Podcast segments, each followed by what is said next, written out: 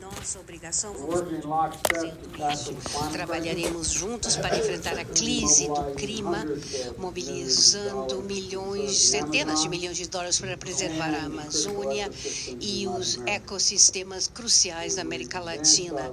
Nós trabalharemos juntos na parceria da cooperação atlântica, promovendo o crescimento inclusivo, econômico, e as duas maiores democracias do hemisfério ocidental estão defendendo direitos humanos no hemisfério e no mundo, incluindo os direitos dos trabalhadores. E é uma honra lançar a nova parceria para os direitos dos trabalhadores daqui a pouquinho. Senhor presidente, obrigado por estar aqui hoje e espero continuarmos a trabalhar juntos para construir um novo melhor durante a sua presidência do G vinte. Eu tenho muita expectativa de trabalhar com o senhor nesse sentido. O senhor tem a palavra, senhor presidente. Presidente Biden, primeiro eu queria lhe dizer da satisfação e do prazer de poder ter um encontro de parte do governo brasileiro com o governo americano. Eu acho que é um momento histórico exemplar.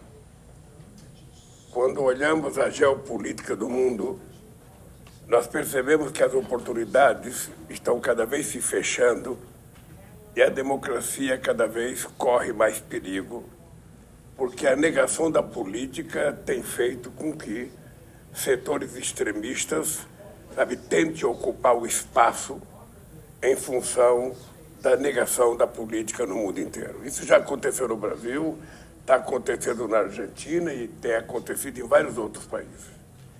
Essa aproximação do Brasil com os Estados Unidos e essa iniciativa proposta pelo presidente Biden de que a gente faça um plano de trabalho para que a gente possa oferecer à nossa juventude, ao nosso povo, a perspectiva de um emprego decente, de um emprego mais qualificado, tentando tirar proveito da transição climática, da transição energética, tentando tirar proveito da inteligência artificial. É preciso que a gente apresente uma proposta concreta para despertar esperança na sociedade, sabe, que vive do trabalho no mundo. Eu acompanhei o seu discurso de posse, depois eu acompanhei outro discurso seus, e eu nunca tinha visto um presidente americano falar tanto e tão bem dos trabalhadores como o senhor falou. Isso foi referendado para mim pelas centrais sindicais italianas, americanas, alguns companheiros sindicalistas. Perguntado por mim, sabe, sobre o seu discurso, eles afirmaram que era o presidente que mais defendia os interesses dos trabalhadores. E essa é uma combinação perfeita, porque eu venho do mundo do trabalho e eu acho que o trabalho está muito precarizado. O salário está muito aviltado, cada vez mais os trabalhadores trabalham mais e ganham menos. E essa sua ideia da gente apresentar uma proposta que começa a ser discutida e poderá ir até o G vinte é muito importante para o Brasil, é importante para os Estados Unidos e eu acho que é importante para o mundo. Eu penso que há uma, há uma coisa muito importante que está acontecendo nesse instante político do mundo. Nós voltamos à democracia no Brasil, recompusemos todas as alianças políticas que nós tínhamos que construir.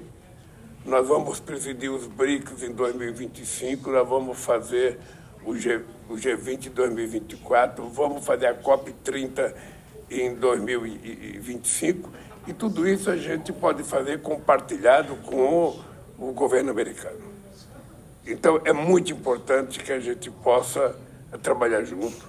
É muito importante que os Estados Unidos, da América do Norte, vejam o que está acontecendo no Brasil nesse momento histórico de transição ecológica, de mudança de matriz energética, o potencial que o nosso país tem de investimento em eólica, em solar, em biomassa, em biodiesel, em, em etanol, em, em hidrogênio verde. Ou seja, há uma perspectiva de trabalho conjunto excepcional entre Brasil e Estados Unidos. Portanto, esse encontro aqui, para mim, é um encontro ah, ah, mais do que uma bilateral.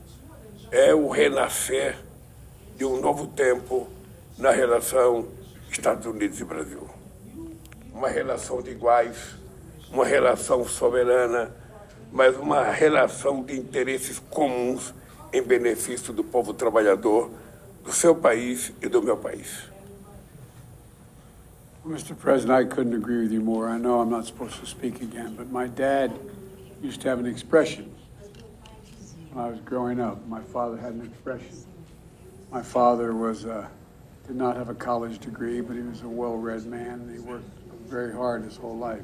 You say, Joe, a job is about a lot more than a paycheck. It's about your dignity. It's about self-respect. It's about being able to look your children in the eye and say, honey, it's going to be okay, and mean it.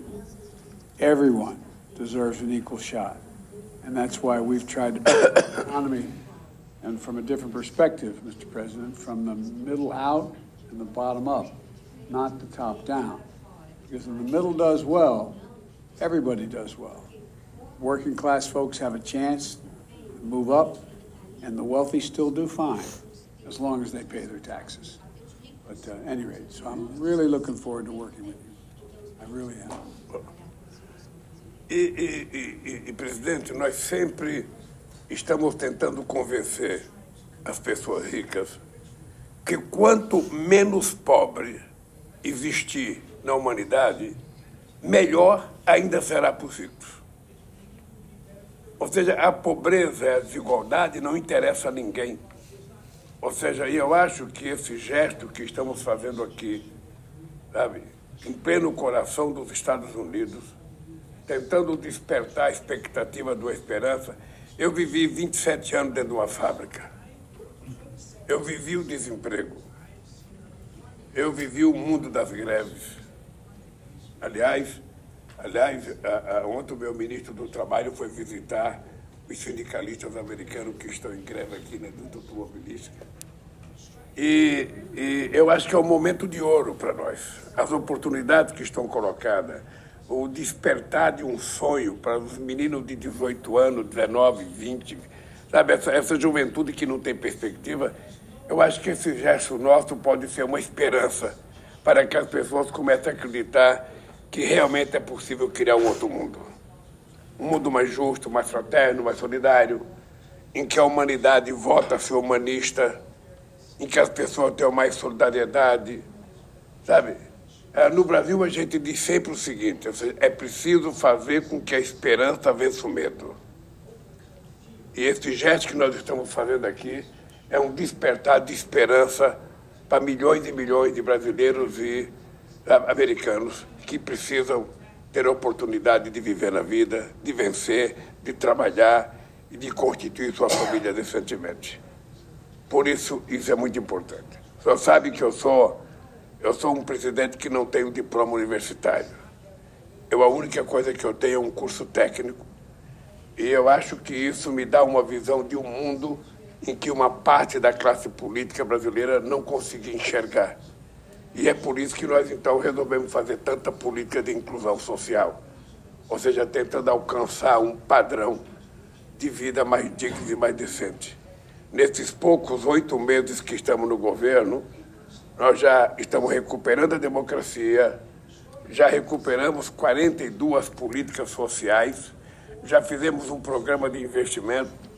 Pela primeira vez no regime democrático, nós aprovamos uma política tributária na Câmara dos Deputados.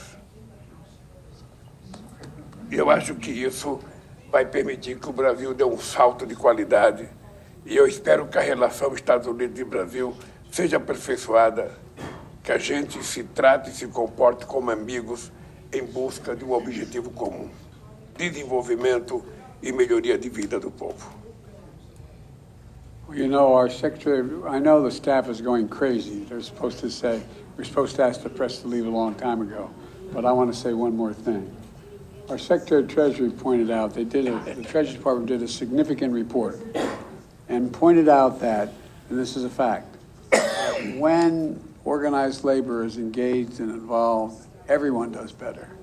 The wealthy do better, everyone does better. When you eradicate poverty, when you bring people up to a living standard that's real, everyone benefits, whole economy benefits. And that's why I sent you the best ambassador in America to make sure you're all set. At any rate, we, we better get on to business, I guess, here. Thank you. Thank you. Thank you.